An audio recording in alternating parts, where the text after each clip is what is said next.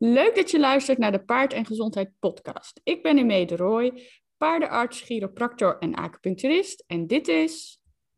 Ik ben Iris van Gulek en ik ben ook paardendierarts. En Mee en ik hebben samen gestudeerd. En nu is onze missie om de gezondheidskennis van paardeneigenaren te vergroten en op die manier de gezondheid en het welzijn van paarden te verbeteren. En dat doen we graag in deze podcast.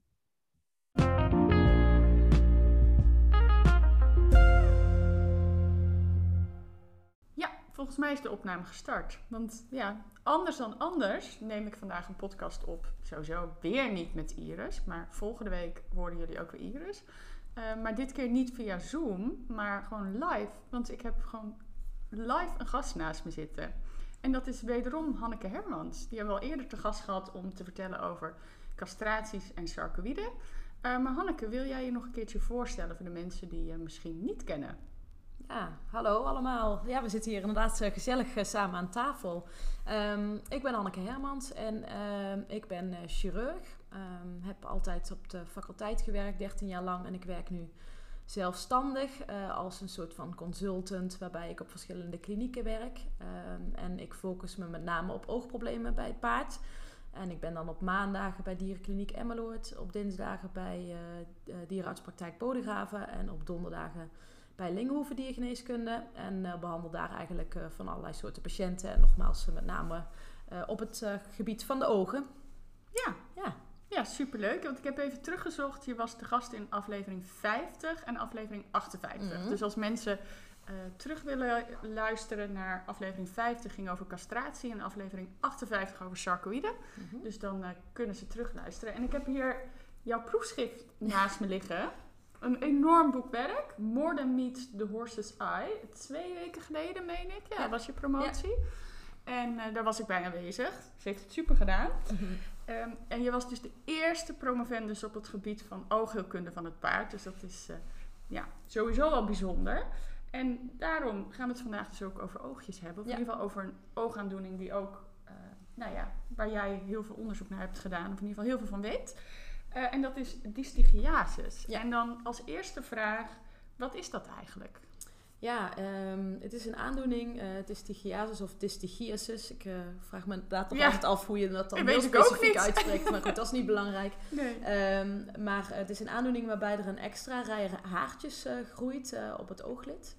Um, en dat, is dan, dat zijn haartjes die komen uit de kliertjes van meiboom. Dat zijn een soort van kliertjes die in de ooglidrand zitten bij, bij dieren en ook bij de mens.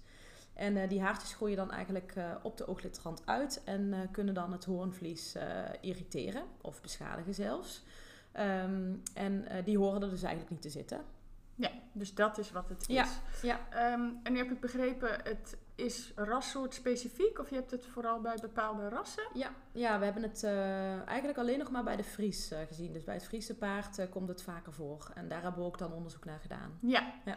En wat zijn de verschijnselen waaraan een eigenaar het zou kunnen herkennen? Ja, ja mocht je inderdaad een Fries hebben, um, um, sowieso heel belangrijk om al een paard na te kijken, zelfs als je geen uh, verschijnselen hebt. Maar ik, ja, ik denk dat we het daar zo ook nog heel eventjes over hebben. Ja. Um, als ze inderdaad uh, de haartjes, extra haartjes hebben, dan wat je eigenlijk merkt in het begin is dat ze toch een beetje ongemak hebben aan de ogen. En dat betekent dat ze net wat vaker knipperen misschien, uh, wat staan te knijpen en het, en het allereerste in het begin. Um, sommige eigenaren zeggen van, nou, het lijkt net alsof het paard op de wind staat, dat hij dan juist wat last heeft van het oog. Dus denk ik heel belangrijk om daar met name op te letten. Het kan één oog zijn of het kunnen beide ogen zijn. Um, en op het moment dat het echt wat erger wordt, dus in het latere stadium, dus als ze echt al wat meer klachten krijgen, dan uh, kunnen ze zelfs echt irritatie krijgen van het hoornvlies, beschadigingen krijgen van het hoornvlies. En wat je dan als eigenaar ziet, is dat er een uh, soort van waas op het hoornvlies ontstaat. En dat ja, om, omschrijven mensen meestal als een soort van grijze, ja, grijs-blauwe gloed of zo die je aan het oog ziet. Um, dan is er toch al vaak al wat meer schade. Um, soms kan je zelfs littekentjes, dus witte vlekjes zien op het hoornvlies. Um, maar ik denk het aller, allerbelangrijkste in het begin is dus echt die, dat ongemak. Dus dat je ziet dat het paard niet de ogen heel mooi groot open heeft, maar dat, uh, ja, dat de oogleden een beetje knijpen. meer knijpen en eventueel wat meer tranen. Dus dat er echt een irritatie is aan de ja. ogen. Ja. ja. En op welke leeftijd zie jij het het vaakst? Of is Ja. daar niet echt iets over te zeggen? Nou ja, meestal wel middelbare leeftijd. En dat is, eh, dat is eigenlijk wel een, een, ja, iets wat we best wel apart vinden. Want ehm, ik denk dat het dus ook wel bij jongere dieren voorkomt. Maar misschien hebben ze dan juist geen klachten. Dat is een beetje anders dan bijvoorbeeld bij de hond. Want bij hond komt het echt al in, bij, de puppy, eh, bij de puppies voor. En dat ja, heb ik eigenlijk heb nog nooit hele jonge paarden gezien. Ik denk dat het jongste paard wat ik gezien heb eh, anderhalf of twee was. Ja. dus, maar de meeste paarden die aangeboden worden zijn nou, ergens tussen de drie en de acht jaar of Ja. zo, zoiets. En Ja. zou het dan dus kunnen dat we die verschijnselen dan dus onvoldoende hebben opgemerkt als eigenaar of ook als dierenarts? Ja, nou ja, eventueel. Of, eh, of dat ze inderdaad toch later ontstaan. Ja, dat dat is weten altijd we niet. beetje- nee, dat weten we niet. Nee. Nee, nee, nee. Oké. Ehm, dus bij ja, de verschijnselen die je net eh, beschreef, is het dus belangrijk om je dierenarts te laten Absoluut. kijken. Ja, absoluut. Want een dierenarts die kan het dan dus meteen bij het klinisch onderzoek herkennen. Ja, ja. Ehm, heel erg belangrijk om, ehm, om heel goed naar de ogen te kijken. En eh, soms kan je het zelfs als eigenaar al zien. Want wat je eigenlijk ziet is dat er gewoon eh, ja, haartjes tegen het Ja. hoornvlies aan zitten. Ja. Het kunnen hele korte haartjes zijn die heel hard zijn. Of het kunnen echt hele langere, langere ja, wimpers zijn, die vl- haren, haren zijn die als het ware over het hoornvlies heen eh wrijven. Als een soort vooruitenwisser. Ja. Eh, ja, en ehm, ehm, Ja. nogmaals, als eigenaar kan het opvallen, maar als dierenarts inderdaad ook. En een Ja. dierenarts kan dan wel ook heel specifiek kijken naar of er al schade is aan, Ja. een, eh, aan een oog. Ja, precies. En hoe kan het behandeld worden? Ja, ehm, ja dat is nog wel, eens, nog wel eens lastig, want er zijn wel verschillende behandelingsmethodes Mhm. die we nou, ja, hebben onderzocht. Ehm, wat we het meestal in de eerste instantie doen, is dat we ze branden. Dus wat we dan eigenlijk doen, is dat we met een heel dun naaldje ehm, in dat kliertje gaan. Dus in het, ja, kleine gaatje wat je eigenlijk ziet in de ooglidrand, daar brengen we dan dat naaldje in. En dan branden we het haarzakje. Alleen het nadeel daarvan is, is dat je natuurlijk niet helemaal kan zien of het haarzakje echt kapot is. Dus dat maakt het lastig. Ehm, en daarnaast is het ook zo dat er ook nog wel eens haarzakjes kunnen zijn die, waar nog geen haartje in zit, maar die er wel al zitten. Dus Ja. dan kan het best zijn dat een paard toch weer, ook al heb je die behandeling gedaan, klachten krijgt. En wat wij eh, onderzocht hebben is dat we, als we paarden met meer dan vijf haartjes hebben op de ooglidrand, en dat is heel vaak wel het geval bij de Fries, dan, ehm, dan is de kans dat het dus wel opnieuw eh, opspeelt ehm, best wel groot. Oké. Dus dat een eigenaar wel weet dat je niet met één keer branden, eh, dat je met één keer behandelen klaar bent.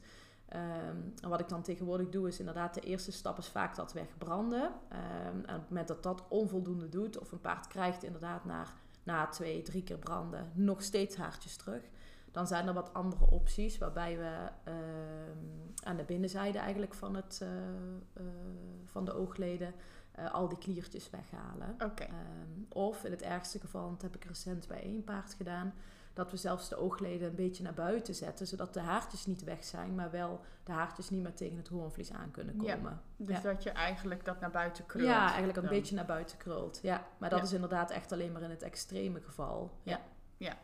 Eh, ja, dus de succespercentages, dat kun je dus eigenlijk van tevoren niet met 100% zekerheid zeggen. Of de behandeling aan gaat slaan, ja of nee. Ja. En wat er nodig gaat zijn. Ja, op het moment dat ze dus minder dan vijf haartjes eh, hebben, dan hebben we best wel hele goede kansen met het branden. Ja, dan heb je natuurlijk wel Ja. kans dat je die haartjes gewoon goed eh, pakt. Maar op het moment dat er dus meer dan vijf haartjes zitten, ja, dan heb je wel echt eh nou, 50% kans dat het weer terugkomt. Ja. Of op een andere plek, of dezelfde haartjes die weer gaan groeien uit hetzelfde zakje. Ja, Ja. oké.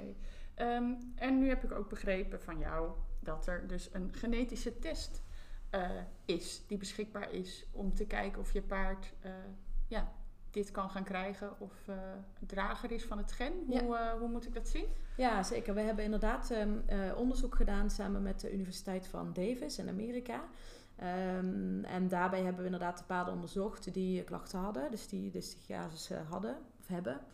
En ehm, daarbij hebben we eigenlijk gevonden met eh, nou, hele specifieke technieken, waarbij we echt naar het DNA van het paard hebben gekeken, dat er bij paarden die ehm, zogenaamd homozygoot hebben, dus die twee keer eigenlijk het, ja, de, de afwijking bij zich Mhm. dragen, ehm, dat die een soort van stukje DNA niet hebben. En dat is eigenlijk het enige wat we nog weten. Dus we weten niet heel specifiek welk gen de dystigiasis Mhm. veroorzaakt. Maar we weten dus inderdaad wel ja, dat die paarden dus een stukje DNA missen. En waarschijnlijk missen ze dus ook daar een klein stukje Ja. van, van iets, eh, wat, het dus, eh, wat het dus de aandoening geeft. En ehm, wat we dus kunnen doen, is dat we ehm, Fries, het Friese paard kunnen testen. Ja. Eh, of paarden dus homozygoot zijn. En dat betekent dus dat ze grote kans hebben dat ze de aandoening krijgen. Het is niet 100% zo, dus het is niet zo dat elk paard die homozygoot is eh, ook werkelijk de ziekte krijgt. Mhm. Ehm, ehm, maar in ieder geval wel heel belangrijk om te weten ja, of een paard het heeft. Op het moment dat ze natuurlijk wel de haartjes hebben, dus als je een patiënt hebt die echt dus de dystigiasis heeft, ehm, dan zijn ze altijd homozygoot. Dus Ja, dat is eh, wel belangrijk. Ja. Dus denk ik heel belangrijk voor, eh, voor met name om paarden die, waarvan je niet weet of ze het hebben. Ja. Dus, ehm, Om die eh, te testen. Om die te gaan testen, Ja. ja. Dus dat je zegt van, nou, ik ga bijvoorbeeld, ik heb een Fries paard en ik wil gaan fokken. ja, Ehm, om dan inderdaad te zeggen van, nou, draagt dit paard het gen bij zich? ja, En ehm, dat betekent niet direct dat je dan helemaal niet hoeft te fokken. Ik vind wel op het moment dat een paard klachten heeft. Kijk, als je paard dystigiasis heeft zelf, dan denk ik dat het niet verstandig is om te fokken. Want dan hou je het toch wel echt in stand. Ja. Maar op het moment dat een paard bijvoorbeeld één van de, ja, een heterozygoot is, dan eh, zou je bijvoorbeeld wel een hele specifieke keuze kunnen maken. Ja. Ehm, met de fokkerij. ja, eigenlijk zou daar veel meer op ingezet moeten worden. Zeker. Want Ja. eh, het is dus niet alleen een cosmetisch iets. Nee. Het ehm, geeft echt pijn voor Ja. de paarden. Het geeft echt ongemak. Het is dus echt een aandoening eh, ja, waar rekening mee gehouden moet worden. Tijdens je verdediging van je proefschrift had een van de eh, aanwezigen die zei ook van... nou ja, we zitten zo op die kortsnuithonden. Ehm, is dit dan ook niet iets waar wat mee gedaan moet worden? En ehm, ja, ik denk dat we die conclusie Zeker. kunnen trekken dat Ja. dat zo is. Dat we daar eh, eh, ja, op moeten letten. De test is beschikbaar, Ja. dus daar moet wat mee gedaan worden. Hoe eh, gaat dat in zijn werk? Hoe Ja. kunnen eigenaren dat eh, doen als ze dat eh, willen laten testen? Ja, sowieso ehm, denk ik het beste via de dierenarts. En ehm, eh, je hebt eigenlijk alleen maar haren nodig. Eh, dat betekent dat je haren, meestal zijn het dan manen of ehm, een stukje van de staart, Ja, met DNA. Dus je moet echt zorgen dat Met je het- zakje, ja, het haarzakje, het worteltje, die daarbij, daarbij is. En meestal zeggen ze 50 haren, dat is genoeg.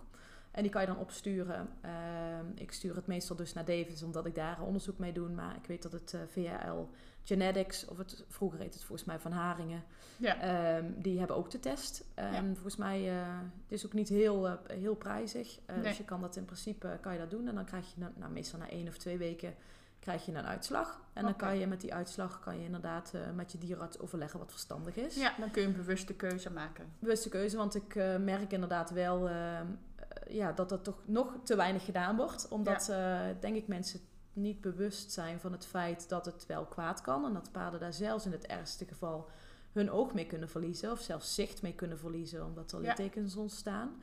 En eh, dat er toch ja, veel gefokt wordt. Dus ik heb ook eigenaren die zeggen, ik ga toch nog even fokken eh, met het paard voordat ik ga behandelen. En ja, Ja. dat is denk ik eigenlijk verkeerd. Nee.